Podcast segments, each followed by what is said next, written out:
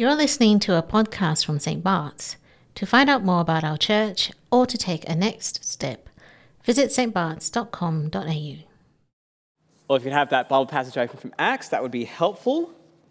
Uh, if you don't have a Bible but would like one, uh, one of the ushers up the back will be able to give you one as well, and you can take that home with you if you'd like as well. But let's pray as we begin.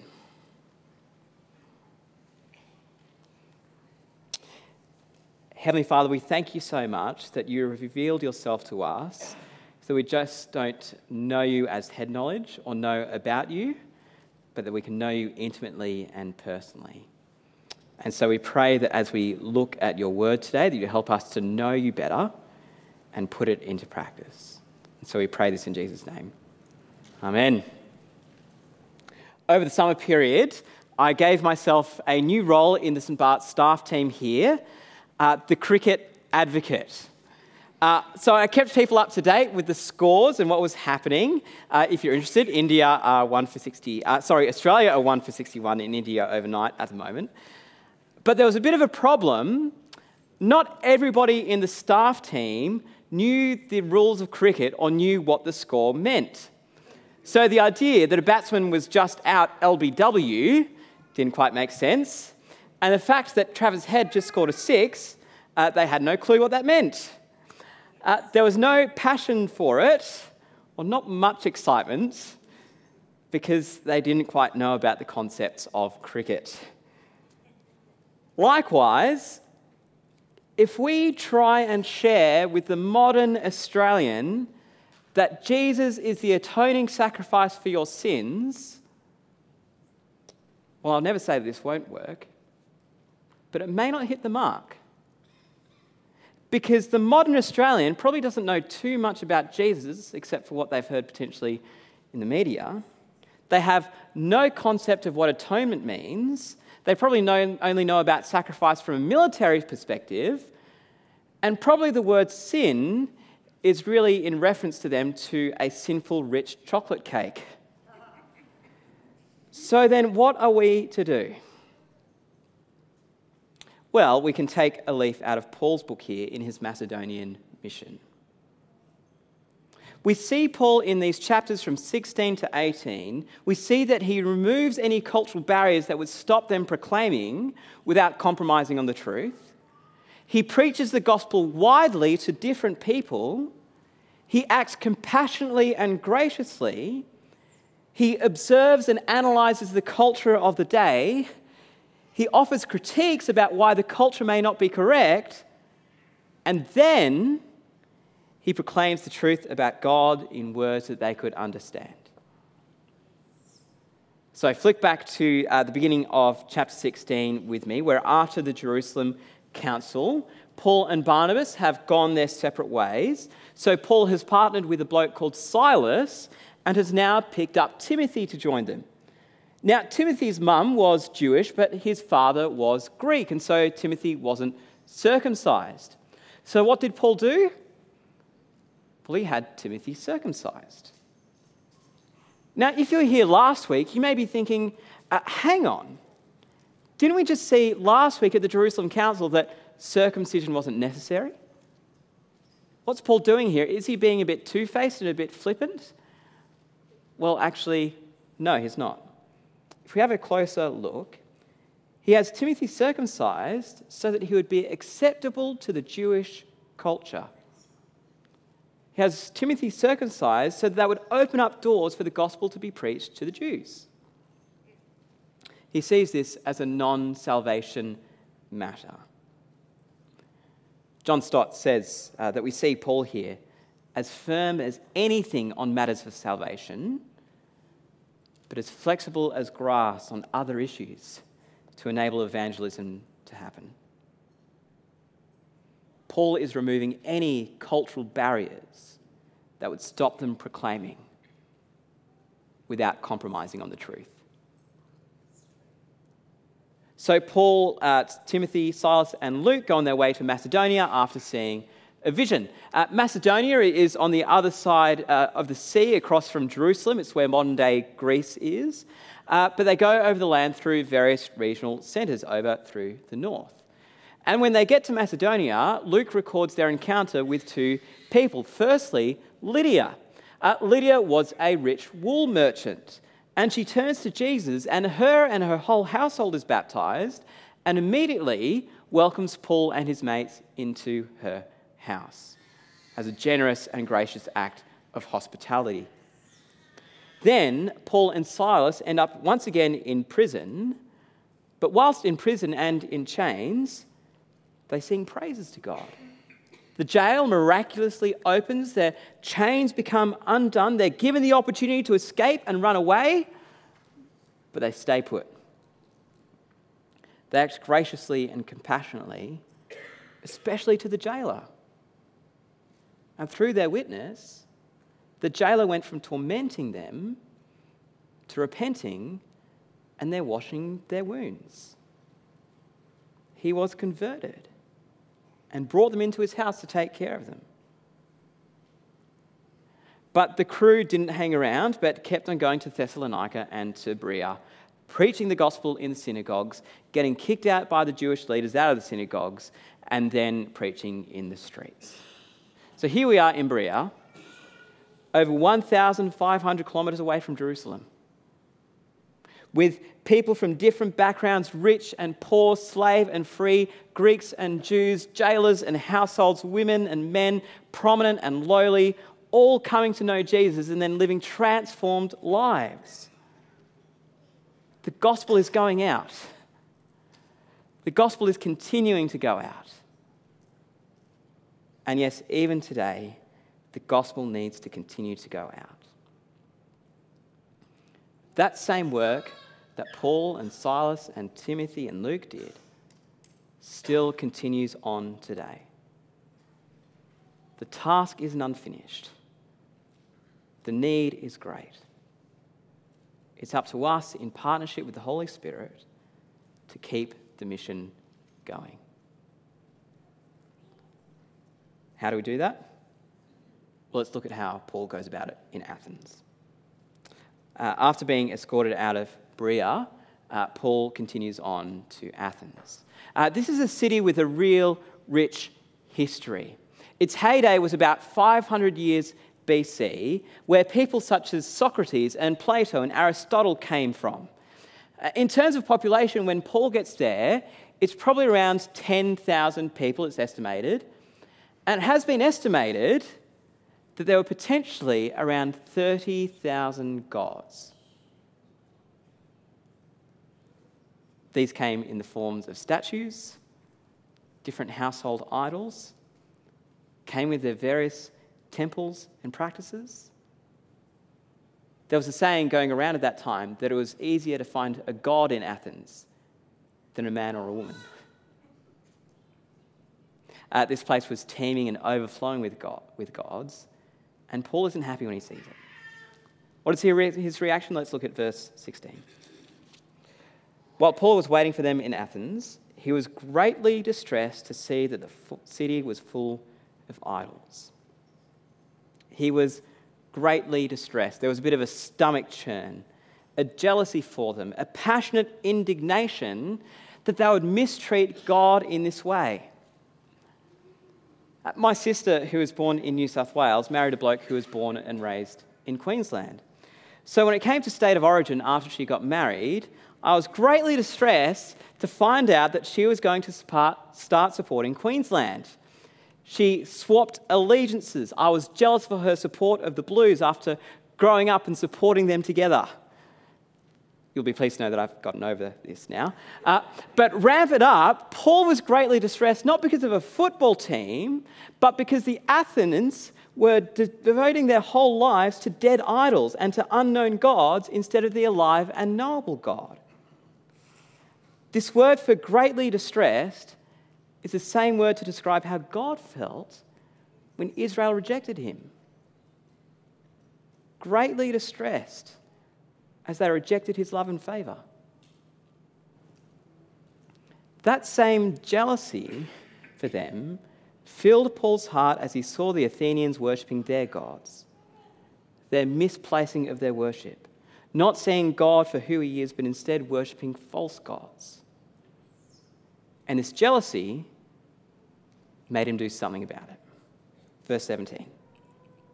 So he reasoned in the synagogue with both Jews and God fearing Greeks, as well as in the marketplace day by day with those who happened to be there. So he went to the synagogue where people would have known about the concepts of the law and the Messiah and the prophets. He went to the marketplace as well, called the Agora, where people had no idea about the history of the Jewish nation. He faithfully told different people about Jesus and answered their questions, knowing that the hope of Jesus wasn't just a nice concept among others, but was the robust truth and the reality that could be questioned. However, the people of Athens aren't really all that impressed with Paul. Rather, they kind of bag him out. They call him a babbler or a seed picker, someone who would pick up new ideas from somewhere and just drop it somewhere else in different places. They think that Paul is a bit of a lightweight. So there's an air of suspicion, but there's also an air of intrigue. What's this new idea? So they take Paul into the Areopagus.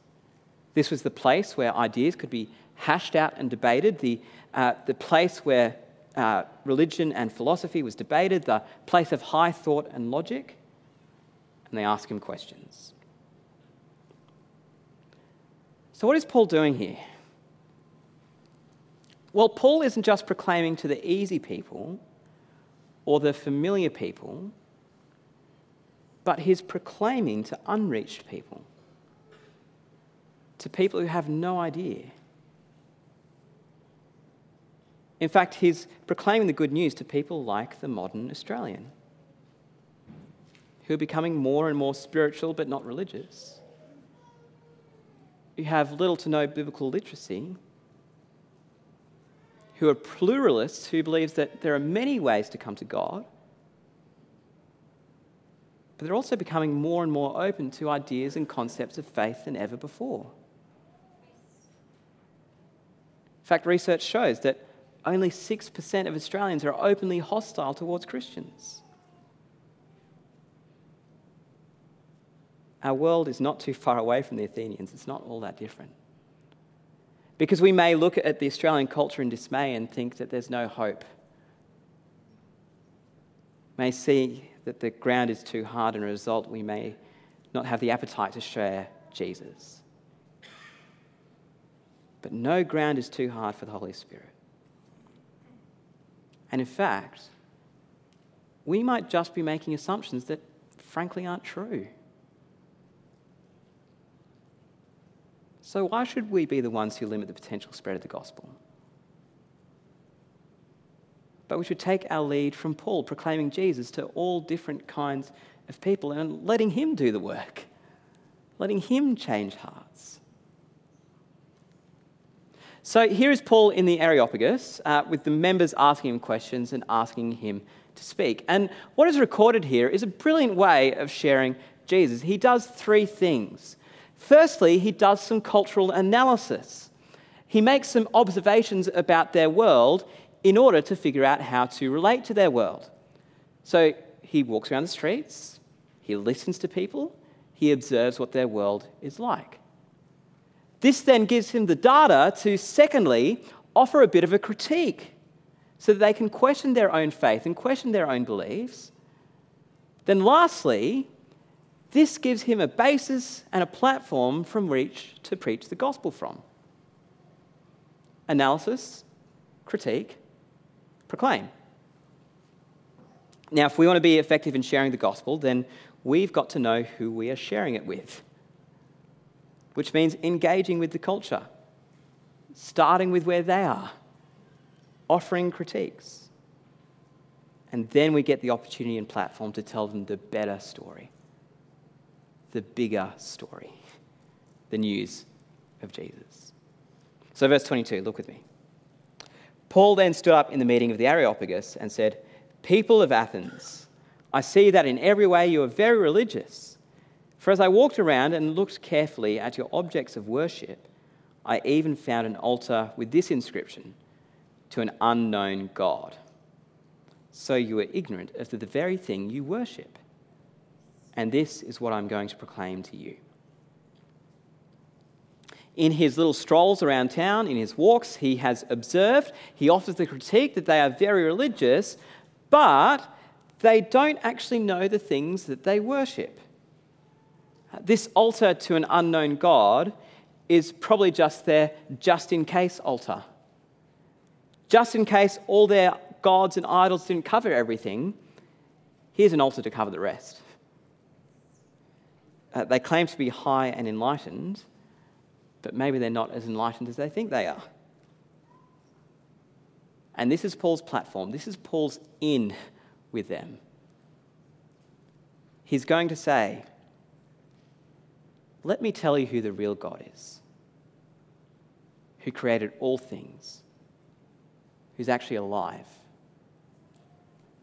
Athenians, you may worship an unknown God, but let me tell you about the God who is knowable. Let me tell you about the God who's a million times better than what you can imagine. Verse 24.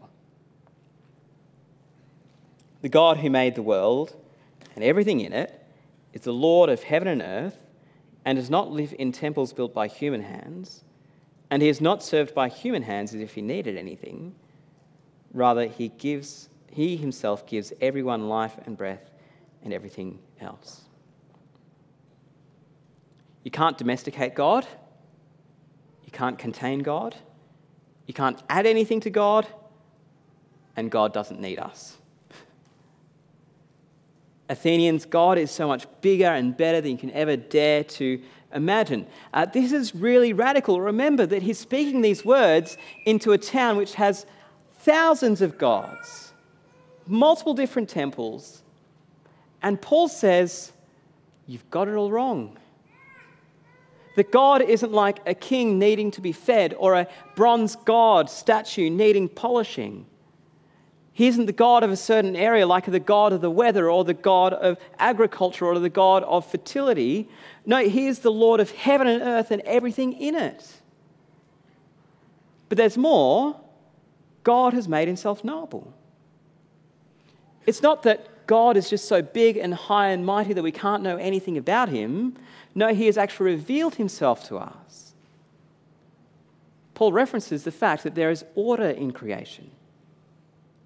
The fact that we exist and that we live and that we have breath is an amazing point to the existence of God.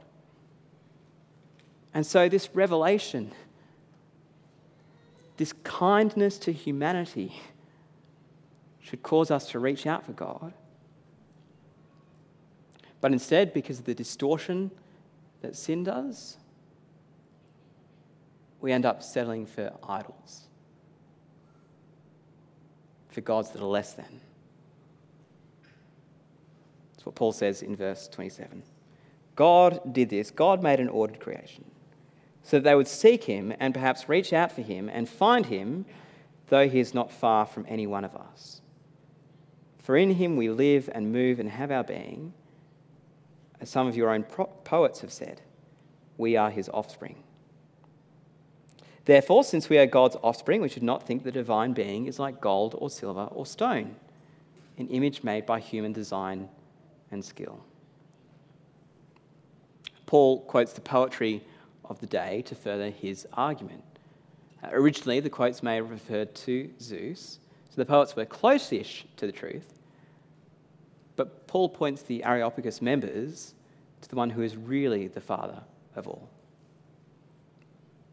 And just logically, if we are God's offspring and like him, then it's ridiculous to think that God would be made of wood or stone and would be dead.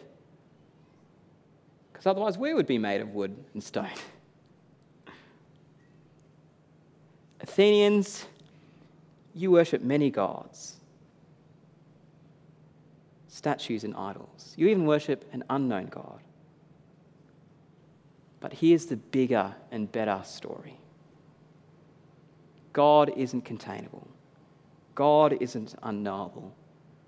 God isn't just a God amongst the others. No, Yahweh is the God. The Lord is God, the maker of all things. There isn't such thing as multiple gods because there is only one. He is the one who is worthy of our worship and adoration. Which means for the Athenians, their gods are nothing. And one day, God is going to put an end to the ignorance of him. Ignorance may be bliss when it comes to turning a blind eye to a potentially messy toddler for a cup of tea, but it won't be bliss when you eventually need to clean up the full bottle of talcum powder spread everywhere. In the case of true and proper worship of God, ignorance may be bliss when it comes to being full of pride, or worshipping self, or seeking instant gratification in living life as we may want to live. But it won't be bliss when the world is called to give an account. One day, God is going to come back and put an end to it. The deadline is set, the clock is ticking, the judge is on his way. So the command is to turn. Turn from worshipping dead objects, but instead live for the true God. Verse 31 For he has set a day when he will judge the world with justice by the man he has appointed. He's given proof of this to everyone by raising him from the dead. And this isn't just the reality for the Athenians, it's the reality for us, for the whole world. That when we die, we aren't destined to be reborn or destined to be absorbed by the universe or to be destroyed, but to be judged by Jesus, the one who is supreme over sin and death, the one who holds the keys, the one who lived the perfect, righteous, sinless life, but yet died and rose again for us, so that we can have confidence on that day. But he will judge, including our workmates, our neighbours, our hairdressers our family, everyone in the world. And the command for them and us is to repent, to turn away and then turn towards leaving the Lord. And if anybody does do that, he promises full forgiveness. He promises complete reconciliation he promises that we will be with him for eternity.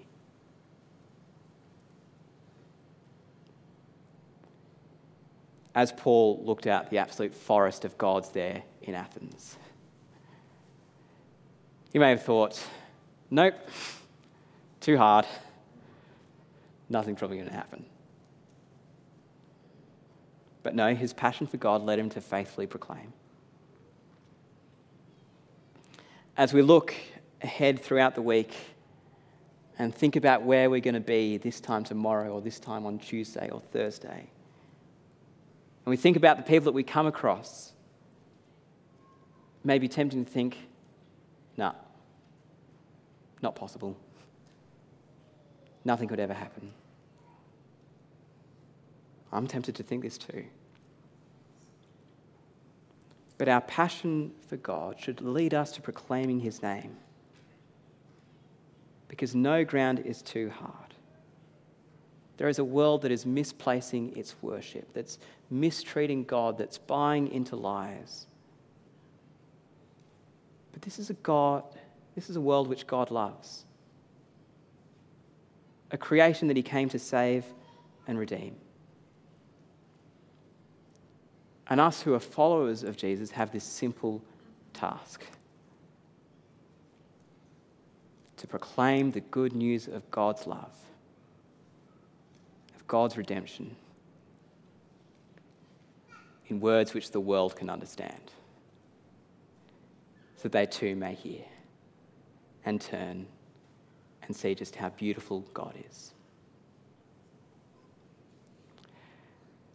So let's pray and ask God to help us with this task. Heavenly Father, we thank you that you are the true living Lord, that you are gracious and compassionate, that you flew the stars into motion, that you spun the earth into motion, and yet you also give breath in our lungs. So, Heavenly Father, we pray that as we live, that we may never forget this. Lord God, may we be so captivated by your love and mercy that we can't help but tell and proclaim of your works. Lord, help us to have a heart for the lost. Help us to have creativity with which to proclaim. That through our witness, that people may turn, that people may worship you, that people will give glory to your name and find the experience of your love, your warmth, your kindness, your freedom, your grace to them in Jesus Christ, now and forevermore. Amen. This has been a podcast from St. Bart's. To learn more or to take a next step, visit stbarts.com.au.